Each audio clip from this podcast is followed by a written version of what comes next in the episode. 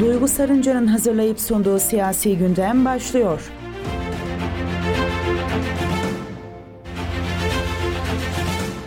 Sevgili Kayseri Radar takipçileri ve frekansını 91.8'e ayarlamış Radyo Radar dinleyicileri haftanın ilk gününde yeniden Siyasi Gündem programıyla karşınızdayım. Ben Duygu Sarınca. Her hafta farklı bir konuğumuzla yerel siyaseti konuşuyoruz. Bu haftaki konuğum CHP Kayseri Hukuktan Sorumlu İl Başkan Yardımcısı Niyazi Ünal'mış. Hoş geldiniz. Hoş bulduk Duygu Hanım. Teşekkür ederim. Nasılsınız? İyiyim. Çok teşekkür ederim. Sizleri sormalı. Teşekkürler. Hemen başlayalım mı? Sizi tanıyalım. Tamam. Teşekkür ederim. Ee, ben 1986 Kayseri doğumluyum. Yaklaşık 13 yıldır Kayseri'de avukatlık yapmaktayım. Ve yaklaşık 5 yıldır da aktif siyasetin içerisinde, Cumhuriyet Halk Partisi içerisinde görevde bulunmaktayım. Ee, kısaca böyle hayatımız devam ediyor. Yine e, şu anda da işte mevcut e, Cumhuriyet Halk Partisi Kayseri İl Yönetiminde hukuktan sorumlu il başkan yardımcısı olarak görevime devam ediyorum. Kısa bir hatırlatma yapalım. Bizlere sorularınızı 0352 336 2598 numaralı WhatsApp iletişim hattımızdan ulaştırabilirsiniz. Siyasete girmeye nasıl karar verdiniz diyorum tekrar. Şimdi şöyle e, aslında çocukluğumdan beri siyasetin içerisinde olan birisiyim. E, Cumhuriyet Halk Partisi kültüründe büyümüş bir çocuğum. E, babamdan, dedemden e, Cumhuriyet Halk Partisi kültürünü görmüş, öğrenmiş birisiyim. Ve onların sayesinde söyleyeyim, bütün mitinglerine katılmış. Üniversite döneminde işte bulunduğum İstanbul'da, Kadıköy'de bütün parti faaliyetlerine üye olmasam bile katılmış birisiyim. Aynı şekilde sivil toplum örgütlerinde yine Cumhuriyet Halk Partisi ile iç içe şekilde projelerde yer almış birisiyim. Dolayısıyla aslında siyasete girme kararı gibi bir kararım değil çocukluğumdan gelen bir kültür sonucunda kendiliğinden e, bu e, siyaset içerisine girmiş birisiyim. Dolayısıyla hani aktif olarak e, Kayseri siyasetinde yaklaşık 3 yıldır e, görev yapsam da e, ama çocukluğumdan beri e, gerek mitinglerinde olsun gerek ailemde olsun e, bu kültürün içerisinde bir büyümüş ve kendiliğinden siyasete Gönülden girmiş bağlanmış. evet gönülden bağlanmış birisiyiz. Peki siyaset dışında neler yapıyorsunuz? Siyaset özel hayatınızı nasıl etkiliyor? İşiniz Evet. olsun, aile hayatı olsun. Şöyle e, aslında siyaset e, başlı başına hani böyle vaktimizi alan bir şey değil. E, zaman planlamasını iyi yaparsanız gerek mesleğinizi, gerek ailenizi e, ve gerekse e, siyasetinizi hani düzgün şekilde yapabiliyorsunuz. Hani ben e, ger- gerçek hayat içerisinde çok ciddi şekilde aktif e, yaşam süren birisiyim. E, sporumuza da vakit ayırıyoruz. İşte kitabımıza da, işte mesleğimize de, ailemize de, e, partimize de e, gerekli şekilde zaman planlaması yapıp vaktimizi ayırabiliyoruz. Hani bununla ilgili hani bir şikayetlenme ya da burayı ihmal ettim diyebileceğim bir husus söz konusu olmuyor. E, şimdi örnek vereyim siyasetin içerisinde olmasan e, diğer taraflara biraz daha fa- fazla vakit ayırabilirsin ama e, vakit planlamasını yaparsan e, herhangi bir e, sıkıntı olmayacak ve bununla ilgili de bir ihmal söz konusu olmayacak. Ben sizi genç siyasetçi kategorisine alarak soruyorum. Teşekkür- Görevin zorlukları neler? Teşekkür ederim. Ya şimdi şöyle, e, belki seçimlerden önce sizle program yapmadık ama burada ben sağ olsun e, arkadaşlar beni davet ettiğinde hep e, bütün söylemlerimde şunu söylemiştim. Bir milletvekili adayı olarak da, genç milletvekili adayı olarak da gerçekten siyasetin içerisinde özür dilerim, siyasetin içerisinde genç insanların olması gerektiğini hangi partide olursa olsun e, düşünen insanlardan bir tanesiyim. E, genç siyasetçilerin en büyük zorluğunu söyleyeyim, e, önlerinin açılmaması. Yani her, her partide biz görüyoruz ki genç siyasetçilere yer verilmiyor ya da genç siyasetçileri dinlediğinizde kendi önlerinin tıkanmasından şikayet ederler. Dolayısıyla birinci sorunları bence e, genç siyasetçilerin e, önlerinin açılmaması. Ama e, tabii ki e, Türkiye'de yaşıyoruz. Genç siyasetçilerinin en önemli e, sorunlarından bir tanesi de tabii ki ekonomik refahın olmaması. Yani ekonomik refah olmadan da maalesef e, siz siyasette aktif zaman ayıramıyorsunuz. Yani bir ekonomik bağımsızlığınız yoksa e, siyasetçi olarak e, aktif siyasetin içerisinde yer almanız çok da mümkün değil. E, belki birazdan konuşuruz. E, Türkiye'de gençlerin önü e, ekonomik anlamda çok e, açık değil.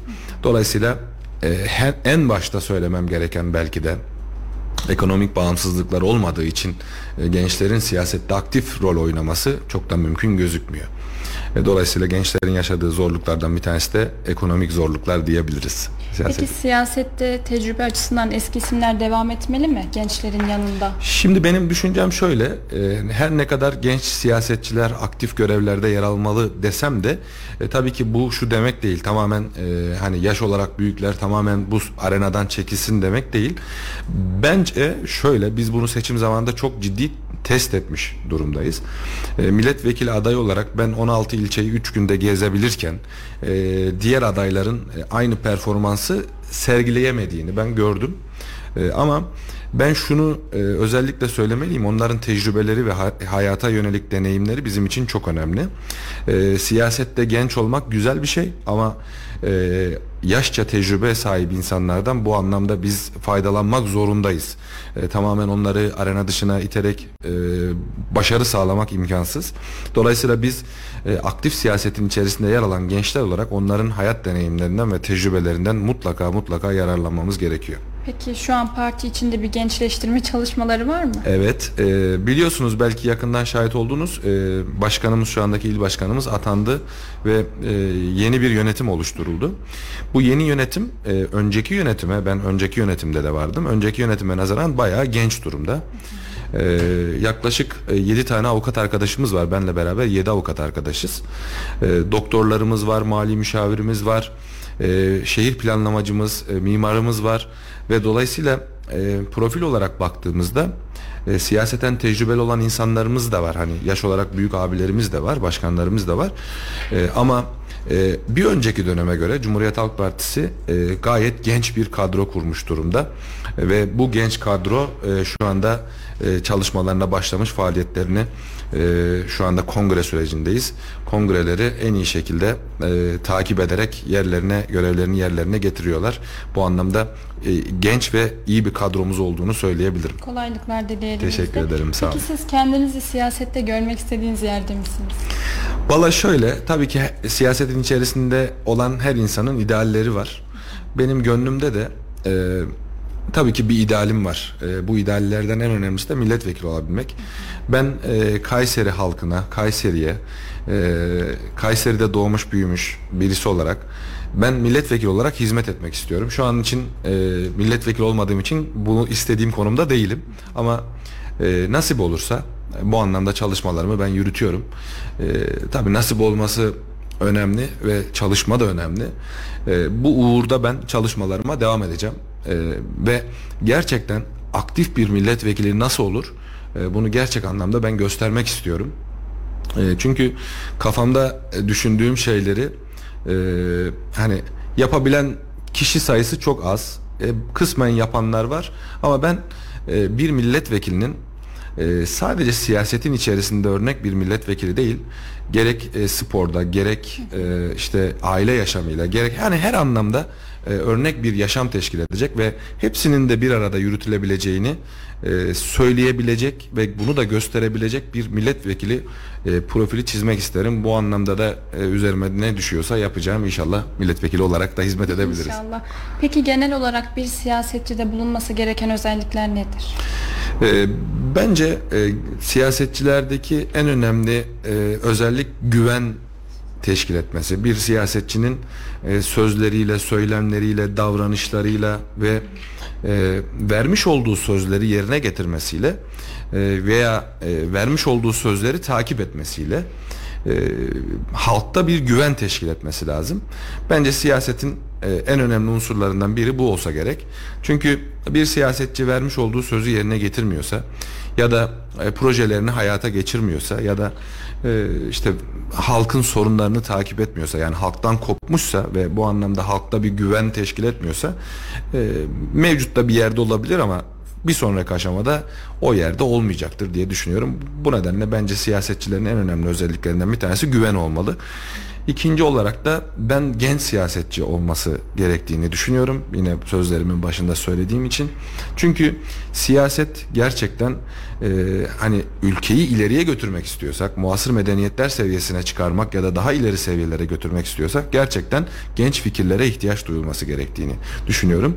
Dün bir e, müzeye gittik ve yapay zeka ile Rönesans e, dönemine ait e, işte eserlerin yapay zeka ile e, nasıl dijital dijital görsele dönüştürüldüğünü gördüm. Hani gerçekten hani böyle bir fikrin e, ortaya atılması e, genç fikirler sayesinde. Dolayısıyla ben siyasetin de e, halkın sorunlarıyla ilgilenen siyasetin de genç fikirler sayesinde daha da ileriye gideceğini ve halkın sorunlarının çözümü noktasında gerçekten genç fikirlerin çok değerli olduğunu düşünüyorum. Bu nedenle siyasetçinin en önemli özelliklerinden bir, birisinin de genç olması e, olduğunu düşünüyorum.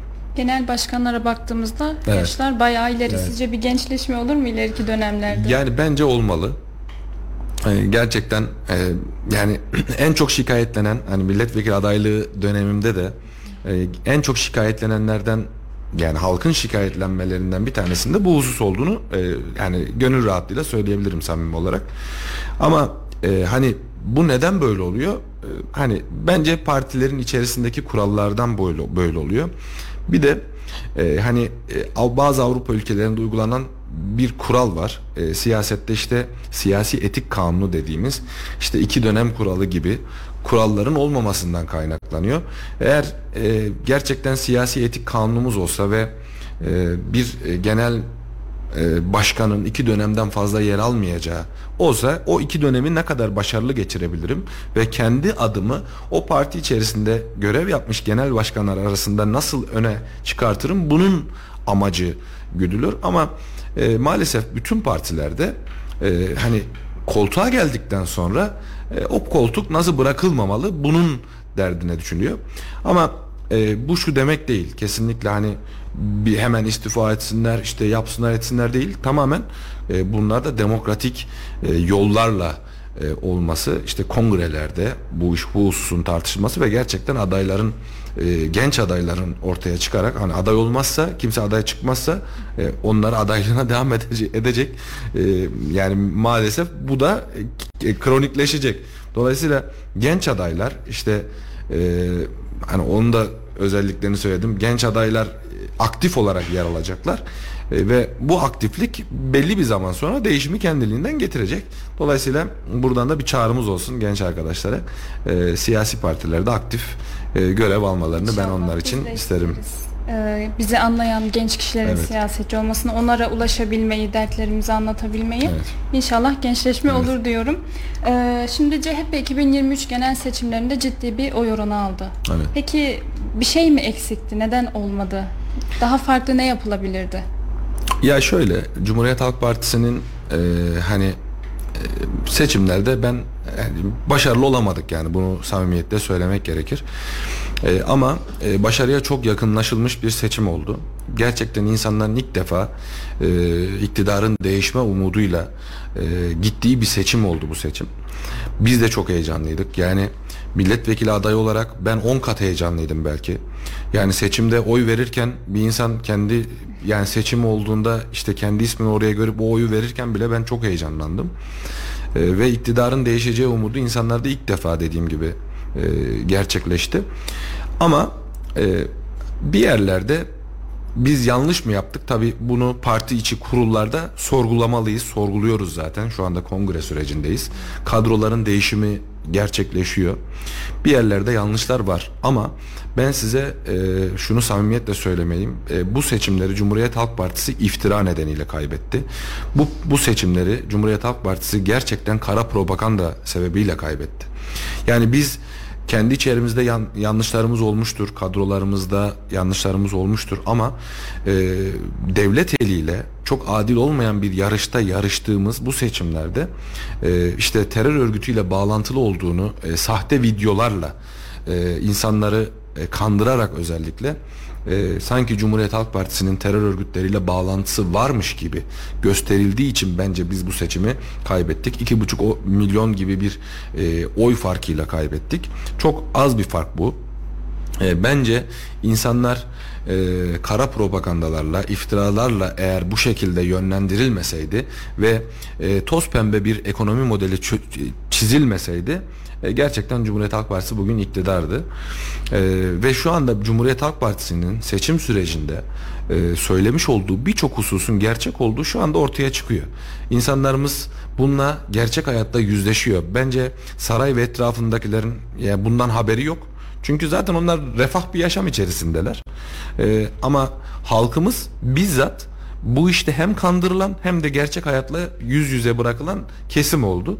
Ve şu anda hani sözlerimi dinleyen birçok kişi bu söyleme hak verecektir. Tabii ki Cumhuriyet Halk Partisi'nin kendi içerisinde yani bunu söylerken kendimizi sorumluluktan asla kurtarmamalıyız. Kendimizin e, eleştirilerini yapmalıyız. Nerede yanlış yaptık, kadromuz nerede yanlış, adaylarımız nasıldı? Bunun tabii ki değerlendirilmesi kongre süreçlerinde tabii ki değerlendirilecek ve bununla ilgili sorumluluklar kime ise bunların faturaları kesilecek. Ama e, ben özellikle şunu söylüyorum. Gerçekten Türk halkı kandırılmış durumda. Ve işte şöyle yapacağız böyle yapacağız denilen hiçbir şeyin e, gerçek olmadığını işte mesela mülakat kaldırıldı kaldırılacak dendi. Daha çok yakın zamanda mülakatla bir sürü insan e, yerleştirildi. Dolayısıyla e, hani bunlar belki zaman alacak ama bu süreçte halkımız ezilecek. Her geçen gün biz e, zamla uyanıyoruz. Mesela bugün e, yani bugün bakmadım gelirken ama ben bir sayfayı takip ediyorum. O gün ne zamlanacak onu e, bize görsel olarak veriyorlar. E, ve her gün yaklaşık seçimlerden bugüne akaryakıt zaten her gün e, yani orada hiç e, onu zaten her gün alıyoruz. Ama işte ne bileyim kağıtta olsun işte e, aklınıza ne gelirse yani günlük kullanımımızda olan her şeye her gün zam var. Ve biz vatandaşa seçim sürecinde şunu söylüyorduk. Merkez Bankası boş. Biz bu seçimde bunu oylayacağız. Yani Merkez Bankası boşaltıldı. Biz bunu söylerken vatandaşımıza belki inandıramadık. Vatandaşımız belki inanmak istemedi. Belki biz inandıramadık. Bakın burada biz kendimize de sorumluluk biçiyoruz. Ama bizim söylediğimiz şeylerin doğru olduğu ortaya çıktı. Yani e, avukat olduğum için şunu söyleyebilirim. Vergi vergi kanunlarında vergi e, bir defaya mahsus tahsis, ed- tahsis edilir. İşte motorlu taşıtlar vergisini ek olarak işte bu ay sonunda ikinci taksit ikinci e, motorlu taşıtlar vergisinin ilk taksitini ödemek zorundayız. Dolayısıyla biz vatandaşa kasa boş. Bak bu adamlar iktidarı iyi yönetemediler, ekonomiyi iyi yönetemediler ve siz e, sefaletle karşı karşıyasınız dediğimizde biz vatandaşımızı inandıramadık. Vatandaş şunu söyledi. Her kara propagandada terör örgütüyle bağlantıladıkları için ya siz terör örgütüyle bağlantılısınız. Sizin söylediğiniz şeylere inanmıyoruz. Ama gelin görün ki e, seçimden sonraki her gün neredeyse e, siz de yapıyorsunuz. Sokak röportajlarını ben takip ediyorum. Kayseri halkında bile çok ciddi anlamda bir değişiklik var. Özellikle emeklilerde, özellikle çalışan kesimde e, alım gücü çok ciddi düşmüş durumda. Emeklilere zaten zam diye e, onları kandırdılar. 7500'de sabitlediler. Onlara bir zam yok yılbaşında gelecek. Ve şimdi e, onların söylemlerine baktığımızda kendilerinin kandırıldığını itiraf ediyorlar. E şimdi e, böyle bir e, hususu biz size söylemişken biz inandıramamışken sizi e şimdi hükümet yeni bir e, kandırma politikasıyla yerel seçimlere gitmeye hazırlanıyor. Ve biz yine onları uyarıyoruz. Yani e, ülkede çoğu şey doğru gitmiyor. Ve biz bunu söylerken vatandaşımızın yararına bunu söyledik. Güvenebilecekleri limanın Cumhuriyet Halk Partisi olduğunu söyledik. Ama e, dediğim gibi biz inandıramadık ya da onlar inanmadı. Tabii ki burada e, iktidarın adil olmayan adil özür dilerim adil olmayan yarış içerisinde yapmış oldukları çok ciddi iftiraların çok ciddi de etkisi olmuş diyebilirim. Peki iktidar değişseydi bu zam durumu olmayacak mıydı? Şöyle bir durum tespiti yapabilirdik en azından. Ee, Cumhuriyet Halk Partisi geldiğinde her şey günlük gülistanlık olmayacaktı. Bunu da e, yine samimiyetle söyleyebilirim. Ama biz en azından e, iktidara gelmiş olsaydık her kurum için bir durum tespiti yapabilecektik. Yani nerede israf var? Nerede e, olağan dışı harcamalar var? Nerede hukuksuzluk var? Biz bunu tespit edebilecektik. Ama maalesef şu anda böyle bir durumumuz yok.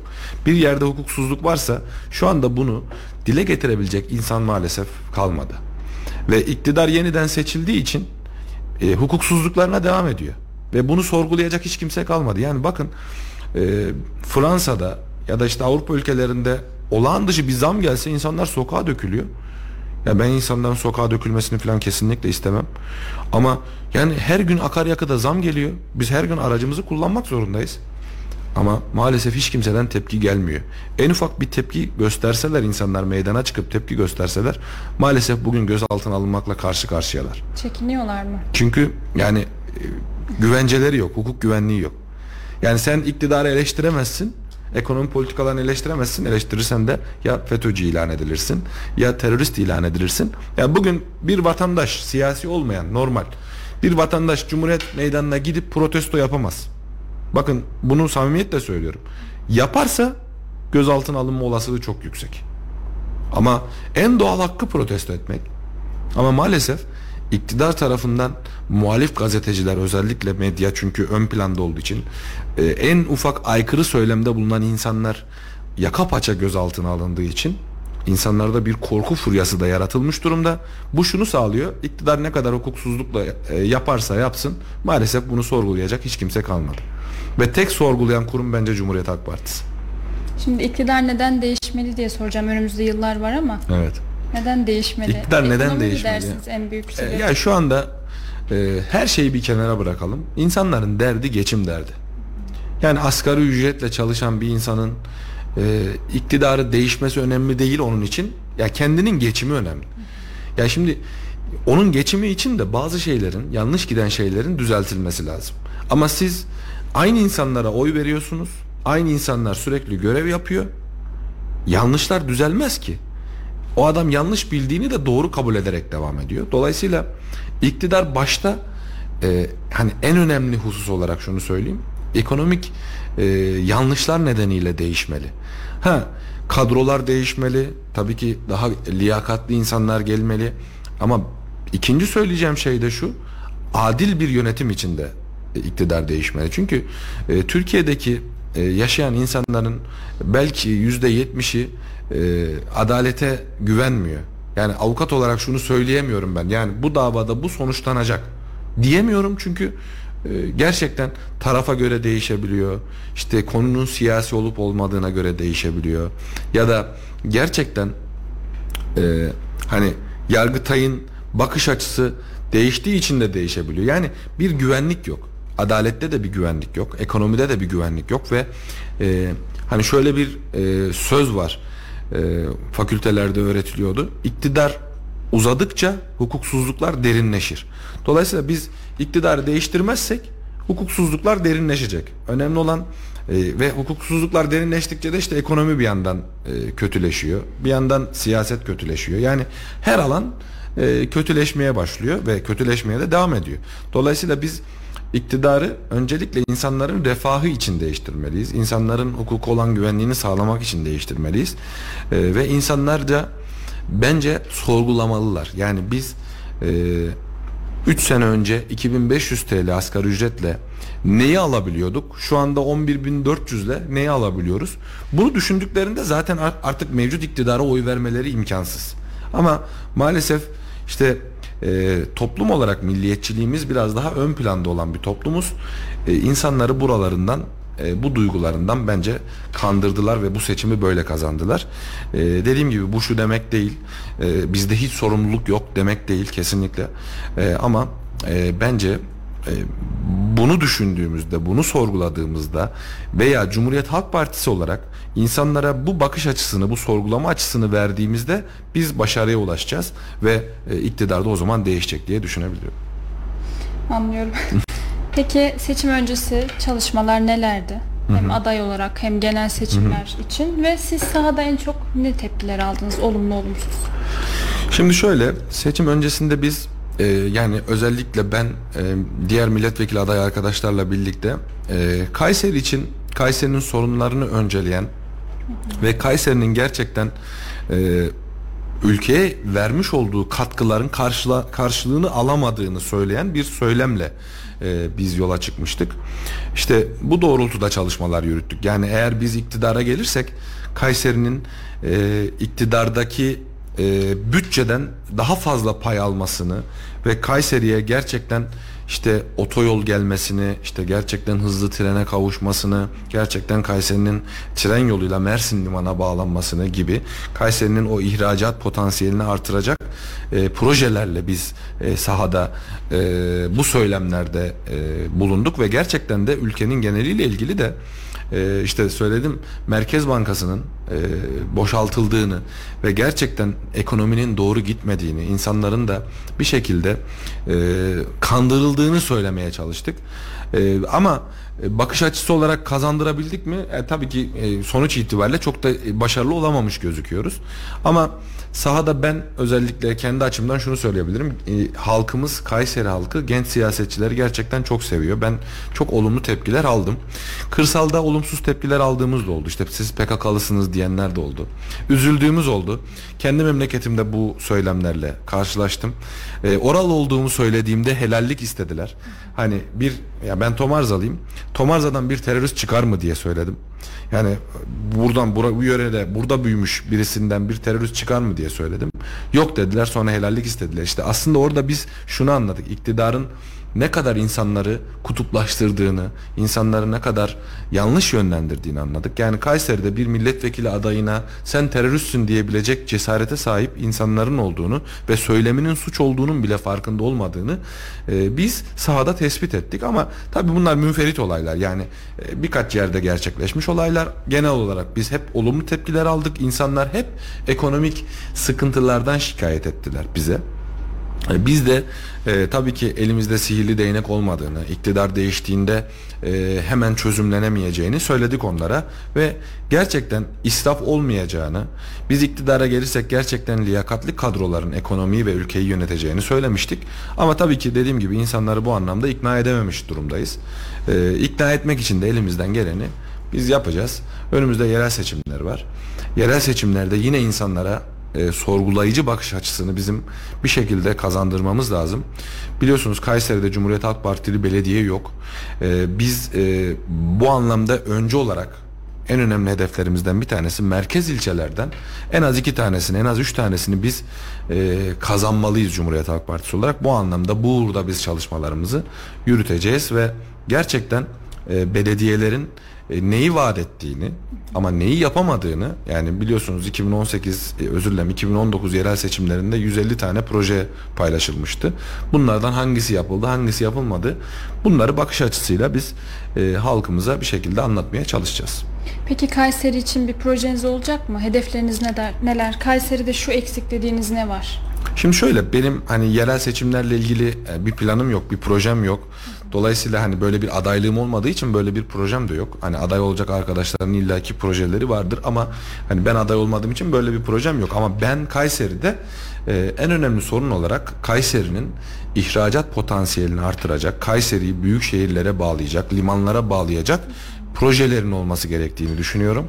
İşte bunlardan bir tanesi otoyoldur, bir tanesi hızlı trendir, bir tanesi de Mersin limanına bağlanacak çift tren yolunun e, geliştirilmesi, artırılmasıdır. Çünkü e, biz ihracat yaparsak ülkeyi kalkındırabiliriz. Kayseri olarak e, çok ciddi anlamda ülkeye değer katıyoruz. Bu değerin e, karşılığının da alınması ancak böyle olur.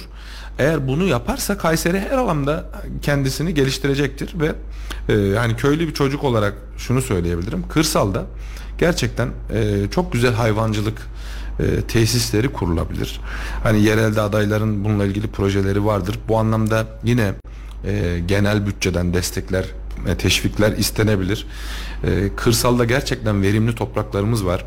E, dediğim gibi ben Tomarza Develi yöresini biliyorum. Gerçekten patates üretiminde şu anda e, kaliteli patates üretiminde çok ciddi e, ön plana çıkmış durumda. yine kabak çekirdeği yine çok ciddi e, üretim de var. Ama gerçek anlamda e, pazarlanamıyor ve bu anlamda bizim e, hani bu yönlerimizi geliştirecek. Yani kırsaldaki hayvancılık ve tarımı güçlendirecek.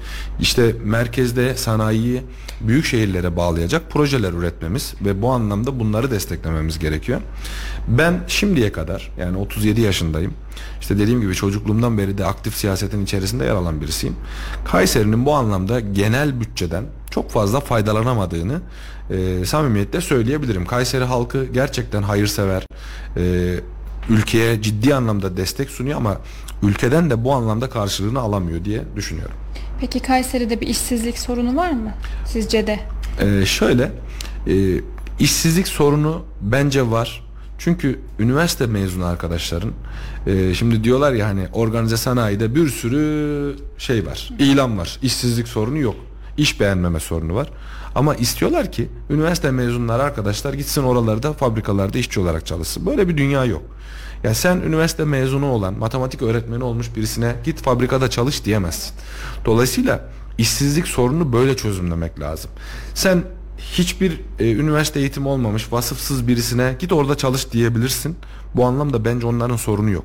Ama e, üniversiteden mezun olmuş kendi mesleğini yapmak isteyen birisine sen git organize sanayide fabrikada çalış diyemezsin. Dolayısıyla işsizlik e, bakış açısına böyle bakmak lazım, böyle çözümlemek lazım. Sen e, işte mühendislik fakültesinde makine mühendisliğinde mezun olmuş birisine kendi işinde iş bulamıyorsan işsizlik var demektir. Dolayısıyla e, organize sanayide milyonlarca iş ilanının olması işsizlik sorununun olmadığını göstermez. Böyle bir bakış açısı tamamen yanlış. Siz mezun işçilerinize, mezun üniversitelerinize üniversite mezunlarınıza kendi alanlarında iş bulabiliyorsanız o zaman işsizlik sorununu halletmiş durumdasınız. Ama bence Kayseri'de çok ciddi anlamda işsizlik sorunu var. Çünkü üniversite mezunlarının çoğu kendi işinde çalışmıyor. E, bu anlamda işsizlik sorunu var da diyebiliriz. Yani değil mi? Neden mezun olmuşken kendi işini yapmasında Ya şimdi siz şöyle düşünün. e, burada şey. basın yayınla ilgili bir e, yani bir televizyon kanalındayız. E, şimdi siz burada değil de gidip bir hastanede e, çalışıyorsanız burada bir sor bu, burada bir sorun var demektir. Yani bir işsizlik sorunu var demektir. Siz kendi alanınızda e, bir iş bulamamış ve başka bir alana yönlenmiş durumdasınız ve böyle birçok yani ben her gittiğim yerde bunu gözlemleyebiliyorum. E, fabrikada işte işçi olarak çalışan bir sürü üniversite mezunu var. Bırakın e, şu anda hasat zamanı.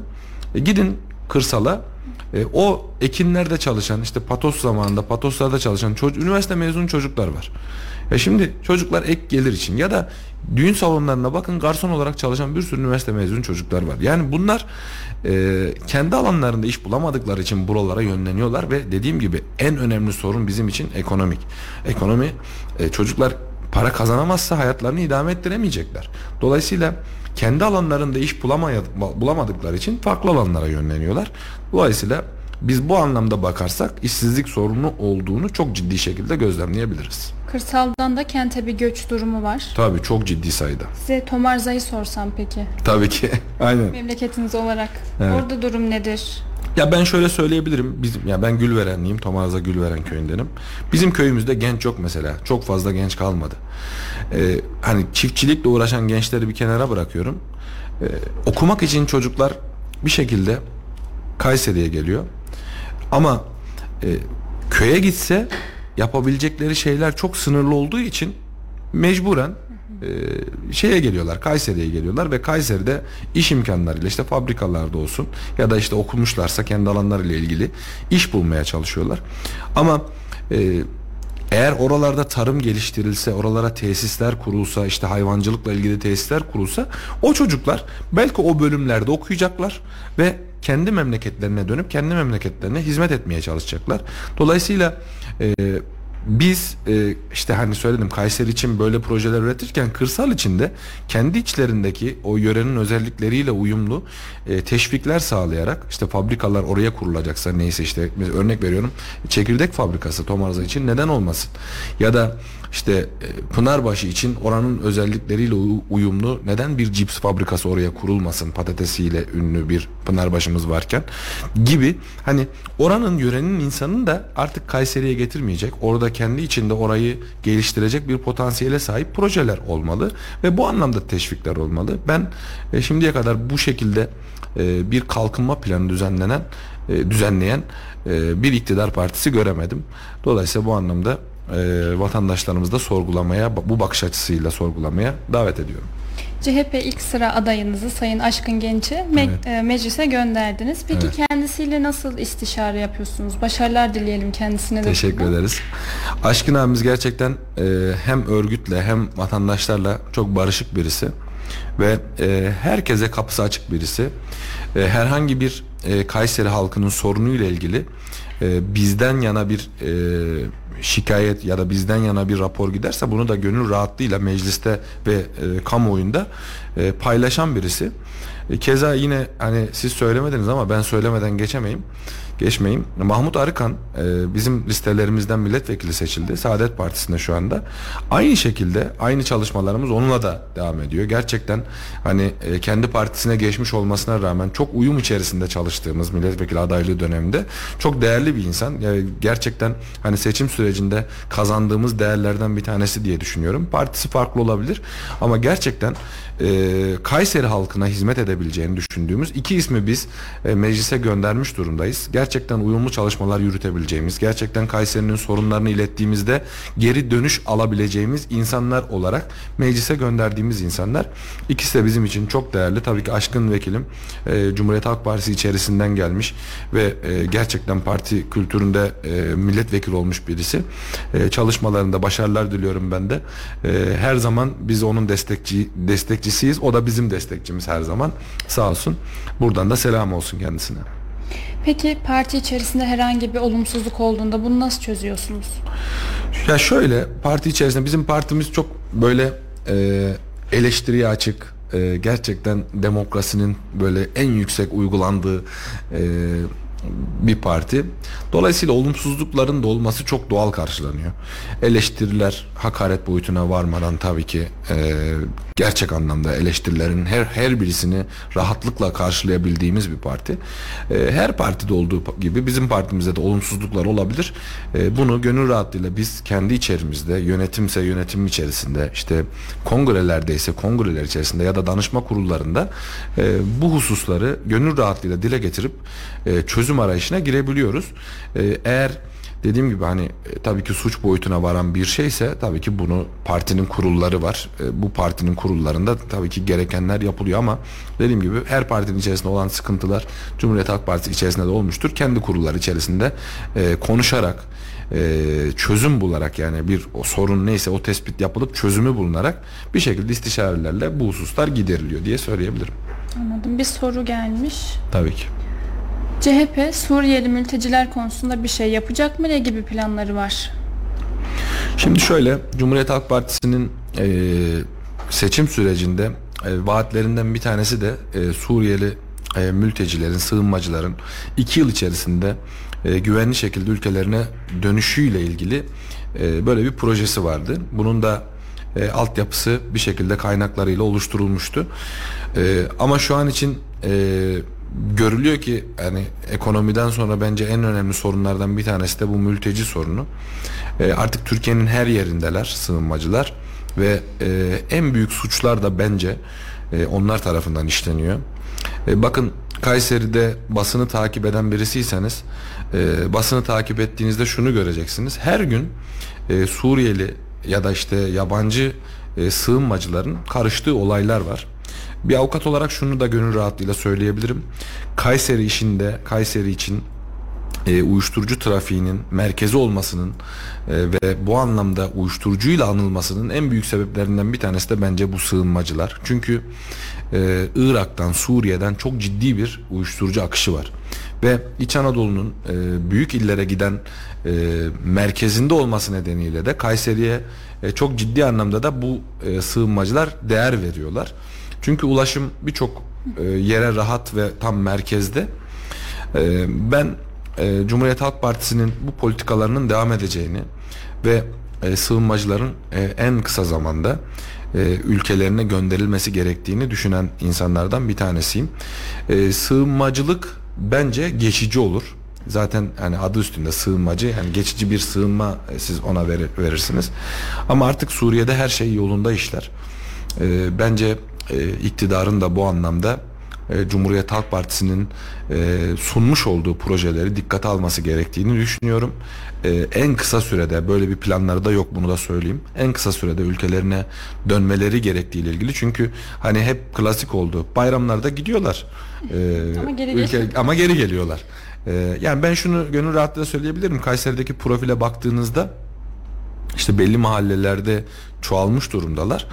E, baktığınızda kendi aralarında inanılmaz bir milliyetçiliğe sahip. İşte artık Türk işçi çalıştırmıyoruz diyecek kadar e, rahatlığa ulaşmış e, bir sığ- sığınmacı profiliyle karşı karşıyayız. Dolayısıyla e, iktidarın e, bence Cumhuriyet Halk Partisi'nin seçim sürecinde vaatleri arasında yer alan bu sığınmacılarla ilgili modelini e, bence dikkate alıp bir an evvel ülkelerine dönüş e, ilgili e, projeleri hayata geçirmeleri gerekiyor. Çünkü e, her geçen gün e, biz kendi ülkemizde yabancılık çekmeye başlayacağız ve belki de çocuklarımız e, bu durumdan daha da rahatsız olacak. Belki ülkeyi terk etmeyi düşünecekler. E, çünkü kendi ülkelerinde rahatça yaşayamıyorsunuz. Yani şunu söyleyebilirim. Ben iş için sık sık Antalya'ya gidebilen bir, birisiyim. Antalya'da sahilde e, gerçekten Türk vatandaşlarının rahatsız olduğunu çok ciddi gözlemledim. E, ve işte davranışlarıyla, yüksek sesleriyle, e, hani hal ve hareketleriyle, giyim kuşamlarıyla gerçek anlamda orada işte ufak da olsa bir tatil yapmayı düşünen ya da keyif yapmayı düşünen halk plajlarına gidip orada biraz vakit geçirmeyi düşünen insanların rahatsız olduğunu gördüm. Bu rahatsızlık her alanda var. Yani sadece tatil yörelerinde değil, Kayserimizde de farklı alanlarda var. Ve e, şunu söylemeden geçemeyeceğim. Dün akşam yine e, silahlı bir çatışma ve e, yine Suriyeli vatandaşların olduğu ve acıma hislerinin de olmadığını düşünüyorum. Gerçekten bir insanın canına çok kolay kıyabilen e, bir profil olduğunu düşünüyorum ve her gün var. Yani dolayısıyla bunun bir e, kanayan yara olarak bunun çözümlenmesi gereken ve acil çözümlenmesi gereken hususlardan bir tanesi olduğunu söyleyebilirim. Misafirperver bir ülkeyiz biz demek evet. ki. Yani misafirperverlik e, kendi yaşamımıza müdahaleyi gerektiriyorsa artık orada bir yerde dur dememiz gerekiyor. Dolayısıyla bu anlamda Cumhuriyet Halk Partisi'nin projeleri var. E, memleketlerine dönüşleriyle ilgili iktidarın bir an evvel bununla ilgili bir e, çözüm bulması gerektiğini söylüyorum ama e, maalesef böyle bir düşünceleri yok. Onlar e, hala misafirperverliğe devam etme yönünde düşünceleri var. İşte vatandaşımızın bu bakış açısında sorgulaması gerekiyor. Şimdi mülteciler deyince Ümit Özdağ geliyor benim aklıma. Onunla bir ortaklık gibi bir durum olur mu acaba bu konuda? Şöyle bilmiyorum hani bu genel merkezin bileceği bir politikadır. Ee, ama e, yani benim gözlemim e, ve seçim sürecinde yaşamış olduğum e, hani tespitlerim e, ülkenin ciddi bir yarası ve ülke ülkede hem ekonomik anlamda e, bir yük hem de yaşamsal anlamında vatandaşlarımızın sırtına her geçen gün bir yük olduğunu düşünüyorum. Bir soru daha geliyor. Tabii ki. Ekonomi konusunda yerel olarak ne gibi projeleri var? Kayseri'de belediye israfını bitirebilecekler mi? Şimdi şöyle hani e, adaylık olmadığı için benim adaylığım olmadığı için e, onun için hani direkt şöyle bir projem var diyemiyorum ama e, hani geneldeki israf tabii ki yerelde de kendisini çok ciddi göstermiş durumda. Bakın bir açılış olsun. Yani sizler daha çok şahit oluyorsunuz. Ya da bir işte program olsun. Bu programlara işte bir belediye başkanının e, geldiğini anlayabiliyorsunuz. Yani işte kortej şeklinde geliyorlar. Yani işte örnek veriyorum şimdi işte bir e, israf genelgesi yayınlandı e, iktidar tarafından ama kendilerinin hiçbir şekilde uyduğunu zannetmiyorum o genelgeye. E, alt tabakadaki memurlar bir şekilde ona uyacak ama yine o israf devam edecek. Bir bakan geliyor, uçakla geliyor. E, o, o bakanın yanında en az 20 tane araç geliyor. Yine keza bir belediye başkanı geliyor bir programa yanında 20 tane araçla geliyor. E şimdi bunlar böyle olduğu müddetçe e, yani biz e, bir e, şeyden bahsedemeyiz. Bir tasarruf modelinden bahsedemeyiz. E, Kayseri yerelinde de böyle. İtibardan ta- tasarruf olmaz diyorlar. E, akıllarınca bunu itibar olarak görüyorlar. Ya bir e, mesela ben 2018'de Finlandiya'ya gitmiştim. Ülkenin cumhurbaşkanı elektrikli skuturla makama geliyordu. Sırt çantasıyla geliyordu. Ya biz bunu e, biz bu şeyi çok mu yani istiyoruz yani. Bir böyle bir belediye başkanının yani böyle mütevazi bir yaşam sürerek böyle bir belediyeye gelmesi çok mu e, anormal diyeyim. Hak ettim böyle yaşayayım gibi bir düşünce olabilir mi? Ya şimdi şöyle neyi düşünüyorlar onu bilmiyorum ama e, hani niyetlerinin hani doğrudan kötü olduğunu da düşünmüyorum ama şöyle bir şey yani dediğim gibi hani Finlandiya hükümet başkanının skuturla e, sırt çantasıyla e, hükümet binasına geldiği bir yerde hani Kayseri'de belediye başkanlarının işte 20 araçlı konvoylarla bir programa gitmesi ya da belediyeye gitmesini ben doğru bulmuyorum. Dolayısıyla hani e, bu anlamda kendi içlerinde de bir sorgu e, olmaları gerektiğini düşünüyorum. Vatandaşımızın da gözlemlemesini istiyorum. Yani gerçekten vatandaşımızın e, gözlemlemesi önemli. Yani ben buradan istediği kadar israf var diyeyim. Vatandaş bunu gözlemlemezse e, bu anlamda bir başarı sağlayamayız. Yani biz bunu göstermeliyiz ama vatandaşımızın da bunu görmesi lazım. E, ama e, ben şunu söyleyebilirim Kayseri ile ilgili daha öncesinde e, ekonomik model olarak e, hani Recep Tayyip Erdoğan Millet Bahçesi'nin yapıldığı Hava İkmal'in eski e, alanı 1 milyon 268 bin metrekare bir yer. E, daha önce e, İyi Parti'den işte grup başkan vekili olan Kazım Yücel abim değerli başkanım selam olsun buradan da çok güzel bir e, proje sunmuştu. Oranın organik tarıma e, açılmasıyla ilgili. Hani bir millet bahçesinde işte yatıp yuvarlanıp işte insanların kek ve çay içebileceği bir alan olmaktansa böyle bir organik tarım yapılan ve Kayseri'nin halkına hem iş istihdamı olan e, gerçekten ev hanımlarına olsun işte gerçekten tarıma ilgisi olan insanlara olsun ve gerçekten Kayseri halkının ucuz e, ürün alabileceği bir alan olmasını ben canı gönülden isterdim. O kadar büyük bir alan. E, böyle ranta dayalı hani oralara işte ne bileyim yani cami yapılmasını hiç kimse e, istemiyor değil ama oraya bir cami yapılmasındansa işte 10 e, işte 10 milyar dolar mı 10 milyar TL mi ya da bilmiyorum tam öyle bir rakam vardı. E, oranın e, organik tarıma dayalı bir alan olarak değerlendirilmesi ve gerçekten Kayseri halkının e, çok ciddi ucuza ürün temin edebileceği bir alan olarak çünkü tam kare şeklinde yani Kayseri halkının çok kolay ulaşabileceği bir alan ve kenarlarında satış alanlarının olduğu böyle güzel bir alan tesis edilebilirdi. E, aklıma gelen şeylerden bir tanesi o dediğim gibi ama e, Kayseri'de e, gelişim bir yandan sanayiyken merkezdeki gelişim bir yandan da kırsalda hayvancılık ve tarıma değer verilerek bu anlamda tesisler kurularak teşvikler yapılarak e, Kayseri'de ekonomik e, güç arttırılabilir diye düşünüyorum. Kayseri'de kadın kooperatifleri gibi çok güzel Evet. bir proje var valimiz tarafından. Evet, evet. Bunu nasıl değerlendiriyorsunuz? Ya öncelikle yine bir teşekkür etmeden geçemeyeceğim. E, Vali Bey gerçekten e, Kayseri'ye güç katmış birisi. Ve buradan selam olsun. Daha tanışamadım ama inşallah bir gün tanışırız. Ama şunu söyleyebilirim. Tomarza'da da kuruldu. E, Tomarza'nın işte bir burada da tanıtım fuarı gibi bir fuar olmuştu. Biz de gittik mesela orada işte kabak çekirdeği gerçekten hani hani tanıtılamıyordu. Bunlar bir aracı olarak gerçekten değer kattı. E, bu tarz gelişimlerin artırılması lazım. E, bu bir adım, çok ciddi bir adım. E, çok teşekkür ediyoruz. Ama bu kadın kooperatiflerinin e, yapmış olduğu Bünyan'da da ziyaret ettik bizim seçim sürecinde. Birçok yer- gittiğimiz yerde gördüğümüz her yerde ziyaret ettik. E, alışveriş de yaptık.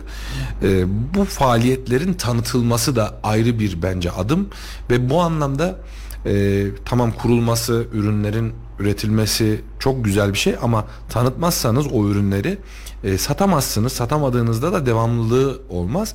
Dolayısıyla ben e, bu kooperatiflerin internet satışıyla ya da işte gerçekten işte Kayseri'de e, merkezde belediyelerce yer tesis edilerek bunlara bu tanıtım faaliyetlerinin artırılması gerektiğini düşünüyorum. E, tanıtım fuarı gibi fuarların artırılmasını e, istiyorum düşünüyorum. E, gerçekten çok ciddi bir adım. E, bizce e, bu tarz tanıtım faaliyetleriyle Kayseri ekonomisi canlanacak. İnşallah biz de isteriz. Son olarak şöyle bir soru soracağım. Gençlere Kayseri'ye gelmesini önerir misiniz? Burası bir turizm şehri mi? Eğitim şehri mi? Evet. Şöyle e, Erciyes Üniversitesi çok köklü bir üniversite E, ve kampüsü de çok güzel. E, hani yaşamda Kayseri'de gerçekten çok rahat olduğunu söyleyebiliriz. Son zamlarla biraz daha e, zorlaşmış olabilir. E, ama şimdi e, Kayseri genel olarak ulaşım olarak rahat bir şehir. Yani işte ben mesela İstanbul'da okudum. İstanbul'da trafik bir sorun. Kayseri'de kısmen bu sorunla karşı, karşılaşabilirsiniz ama her dönemde değil. E, dolayısıyla öğrenci açısından e, kampüs olarak tercih edilebilir bir üniversite diyebilirim. Diğer üniversitelerin kampüslerini çok iyi bilmiyorum. Ama e, ben şunu söyleyebilirim. Kayseri çok sosyal bir şehir değil. Yani e, bu anlamda Kayseri'nin daha da e, öğrenciye yönelik sosyal projelerin olması gerektiğini düşünenlerdenim. Çünkü insanlar buradaki sosyalliğin olmadığını görünce Nevşehir tarafına gidiyorlar. E, dolayısıyla Kayseri içerisindeki bir potansiyeli biz Nevşehir tarafına e, kaptırıyoruz diyelim. Sadece kışın Erciyes e, üzerinde bir e, projemiz var. İşte or- orada bir e, kayak tesisimiz var. Orası canlı tutuyor ama e, ben de kayak yapan birisi olarak şunu net söyleyebilirim. Bir öğrencinin kayak yapması imkansız. Maliyetli. İmkansız. Yani kayağı olmayan oradan bir kayak kiralayıp günlük işte orada bir kayak faaliyeti yürütebilecek e, bir öğrenci yok maalesef. Ailesel durumu çok iyi değilse eğer. E, hani maliyetlerin çok yüksek olması e, öğrencinin o sporu da yapamayacağını gösteriyor. Dolayısıyla biz e, öğrenciye yönelik e, onların yapabileceği bütçelerde e, sosyal projeler üretmemiz gerekiyor. Bu anlamda Kayseri'nin yetersiz olduğunu söyleyebilirim. Ee, mesela e, bildiğim kadarıyla e, geçtiğimiz senedeki İzmir Marşı olayından sonra Erciyes Üniversitesi'nde bu sene Gençlik Festivali yapılmadı. Bahar şenliği. Bahar Şenliği yapılmadı. İşte geçtiğimiz yıl Kayseri Erciyes Üniversitesi İzmir Marşı'yla gündeme geldiği için bu sene Erciyes'teki e, bahar şenliklerini yapmadılar. Kötü bir durum Kayseri açısından. Bizce e, bu tarz faaliyetlerin artırılması lazım. Gençleri biz eğer Kayseri'ye gelmelerini istiyorsak burada sosyal yaşamın, konserlerin, festivallerin, şenliklerin artırılmasını sağlamamız lazım. Ama siz yasaklayıcı bir bakış açısıyla orada İzmir Marşı okundu diye siz bir sonraki sene e, bunu e, gerekçe göstererek yapmazsanız artık sizin e, öğrenci olarak çok da e, tavsiye edilebilecek bir konumunuzun olmadığını gözlemleyebiliriz. E, buradan tavsiyem e, yasaklamak yerine artırmaları. İşte Kayseri'de türkü türkü geceleri olsa, işte konserler olsa, e, öğrenciler bunu görse bu bu anlamda reklam faaliyetleri de olsa Kayseri daha çok tercih edilebilir olur. Çünkü Kayseri'de gerçekten hani e, şunu söyleyebilirim. Doğal güzellik çok fazla. Ama e, sosyalleştirilememiş doğal güzellikler. İşte mesela soğanlı mesela balonla biraz e, aktifleştirildi. Soğanlı çok güzeldi mesela. Kimse bilmezken biz bilirdik, giderdik. Ama e, mesela orada yine Vali Bey'in teşvikleriyle oradaki yollar yapıldı. İşte balon ve oradaki işte yine kadınlara yönelik e, çalışmalarla onlara yer işte kooperatiflerle yapıldı. E, orası sosyalleştirildi. Oraya bir turizm ağı kuruldu. Dolayısıyla doğal güzelliklerin olduğu bir yörede yaşıyoruz ama sosyalleştiremediğimiz bir yörede yaşıyoruz maalesef. Ee, buradan gelecek gençlere doğal güzelliklerin olduğunu söyleyebilirim. Ee, bu anlamda hani gezmeleri, görecekleri çok güzel yerler var. Tomarza'mızda da çok güzel yerler var. Onlara da Tomarza'yı da özellikle söylemek için. Evet. Evet. Ee, ama e, dediğim gibi hani sosyal anlamda onlara işte şu var diyebileceğim çok da bir şey yok.